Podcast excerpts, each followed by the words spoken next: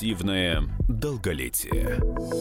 Сегодня с нами в студии замечательный эксперт, директор научно-клинического центра аллергологии, иммунологии, дерматологии, профессор, доктор медицинских наук Юрий Соломонович Смолкин. Юрий Соломонович, здравствуйте. Здравствуйте. А также в студии редактор отдела здоровья «Комсомольской правды» Елена Ионова. Здравствуйте, здравствуйте. А также в нашей студии медицинский обозреватель, научно-медицинский журналист Анна Добрюха. Всем привет еще раз. Сегодня мы поговорим об иммунитете, потому что это такое таинственное слово «иммунитет». Все об этом постоянно говорят, все призывают его повышать, но никто его особенно-то и не видел, да? Никто его в руках не держал, а очень бы хотелось, наконец, вот с этим вопросом разобраться, потому что бытует такое мнение, что хороший иммунитет, он закладывает основу долголетия. Итак, Юрий Соломонович, вы расскажите, пожалуйста, для начала, что такое вообще наш иммунитет? Вот что сейчас говорит наука на этот счет? Наука, как говорила, много лет назад так она и говорит сейчас, представление об иммунитете как системе защиты организма от чужеродных агентов, она не изменилась. И иммунитет – это комплекс клеток и тканей организма, который защищает его от, как от внешних факторов, да, и так и от факторов внутренней среды, которые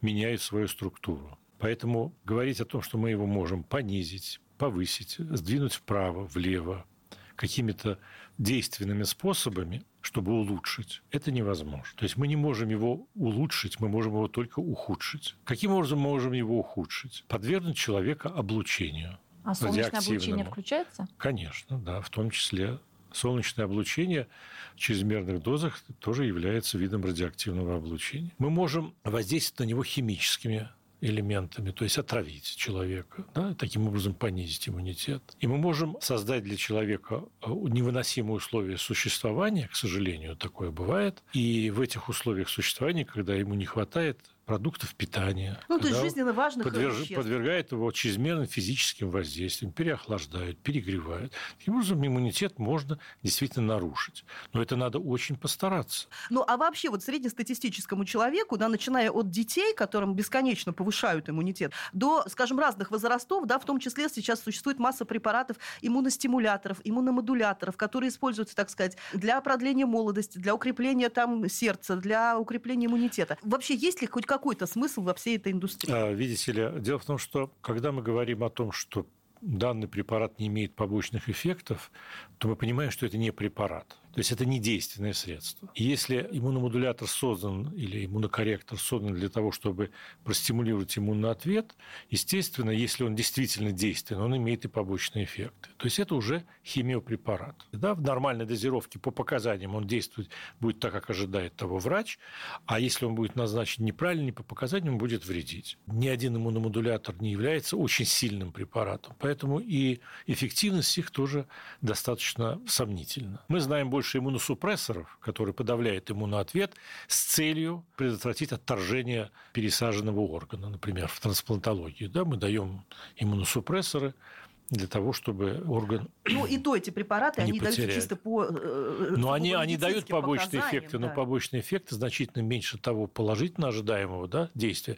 на которое мы рассчитываем. Стимулирующих иммуноответ средств, как таковых, на самом деле, по большому счету, не существует. Это нужно понимать, это самый, самый большой и самый вредный миф, который позволяет, правда, безбедно существовать огромному количеству производителей таких средств. В лучшем случае они не приносят вред, слава богу. Но есть действительно так называемые иммунокорректоры, то есть средства, которые действительно оказывают слабое стимулирующее действие, но оно действительно достаточно ограниченное, и в какой-то степени, возможно, они и стимулируют иммунответ, но таких убедительных доказательств, которые бы позволили нам широко их использовать, до сих пор никто не получил. По сути, мы можем сказать такую простую вещь, да, потому что на самом деле очень многие сложности, да, и очень многие, так сказать, длинные какие-то э, заходы, они сводятся к очень простым вещам, да, в медицине, что если вы хотите максимально сохранить свою молодость, да, максимально хорошо выглядеть, вы должны соблюдать простые правила здорового образа жизни. Да, есть конечно, питаться, конечно. Нормально питаться, да. Ну, я могу сказать, что хороший качественный да. мед для людей, которые не страдают, конечно, аллергией к пыльце или к компонентам производства пчел, они нормально переносят, то хороший качественный мед является природным иммунокорректором. Великолепным, А чеснок? допустим. Нет, чеснок не является иммунокорректором. Кстати, это ошибка. Чеснок является бактерицидным средством. Это разные вещи. Поэтому не надо путать. Вот, а если говорить есть... про шиповник и черную смородину, часто тоже заявляют, что это как ну, нет, нет, природная. нет, нет. Они не обладают иммуностимулирующими, они просто поддерживают нормальную жизнедеятельность организма, потому что там есть полезные вещества, там есть, кстати, витамины. И если есть потребность в витаминах, что, кстати, крайне редко для человека, живущего в современной цивилизации, получающего нормальные продукты питания, он не нуждается в дополнительной витаминотерапии. Это тоже один из мифов. Наши пациенты потребляют самостоятельно значительно больше средств, в том числе витаминов, чем им действительно в реальности необходимо. Ну да, если еще с водорастворимыми витаминами там все попроще, да, то есть да, совершенно верно. они могут, как бы так сказать, не задерживаться надолго в организме, то передозировка витаминов жирорастворимых, то есть А, да, Д, а, Д, К, да, да, они могут иметь какие-то уже и побочные действия. Да, может быть, да, гипервитаминоз. Ну, для того, чтобы добиться гипервитаминоза, тоже надо очень постараться. На самом деле. На самом деле, для того, чтобы человек, человек только и делает, что очень старается себе навредить. Себе навредить, да, действительно, совершенно верно. Но э, дело в том, что иммунология – это очень э, обширная область знаний, колоссальная. И сводить ее к такому примитивному понятию, как только защита там, от инфекции, э, конечно, мы не можем. Это в аллергологии, например, гиперреактивность. На самом деле иммунитет слишком активный по отношению к определенным веществам. То есть это гиперреактивность. Когда но нужно, она может... наоборот, подавлять это гиперактивность. Да, но да? она может сочетаться одновременно со снижением защиты к инфекционным заболеваниям. То есть здесь происходит дискоординация, по сути дела, иммунитета, когда мы, с одной стороны, видим гиперреактивность по отношению к определенным веществам, при этом снижение инфекционной защиты. Как к этому отнестись? Повышение этого иммунитета или понижение? То есть одновременно в отношении одних факторов. Но это, повышения. как называется, что-то что пошло не так, да? Да, совершенно что верно, что-то пошло не так. Скажите, а вот мы начали говорить о, так скажем, природных иммуностимуляторах, да? А вот еще считается, что э, сильными такими стимулирующими свойствами обладает э, женьшень. Мода на женьшень, она то проходит, то возвращается, да?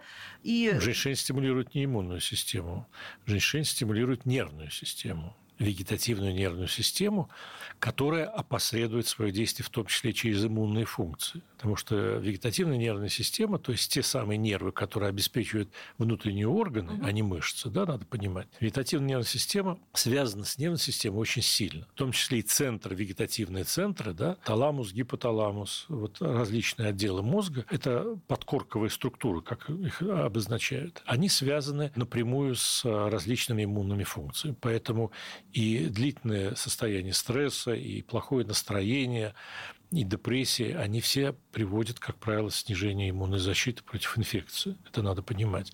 Поэтому э, активность физическая, преодоление каких-то страхов, фобий и так далее, в том числе имеет и побочный эффект. Это повышает иммунную защиту. Поэтому вот э, мы всегда говорим, что в здоровый образ жизни это обязательно физическая активность должна входить. Обязательно физическая активность. Не чрезмерная. Потому что я хочу сказать, что спорт это не для здоровья. Спорт – это для самолюбия и денег. Скажем, спортсмены, достигающих максимальных результатов, это не самые здоровые люди. А мы приветствуем просто нормальную физическую активность, которая приводит к выработке определенных веществ. Все уже знают, что такое феромоны и так далее. Но это только частный случай, это мода такая. Вот взялись, ухватили за феромоны, их везде раскручивают. Хотя, на самом деле, набор веществ там значительно более богат. Ну, то есть их несколько десятков, которые отвечают за повышение настроения, за улучшение сна, аппетита, ну и взаимоотношений в обществе между собой. Люди лучше относятся друг к другу. Ну, это то, о чем мы успели рассказать сегодня. Наша программа подходит к концу. А, и с нами был Юрий Самонович Смолкин, директор научно-клинического центра аллергологии, иммунологии и дерматологии, профессор, доктор медицинских наук.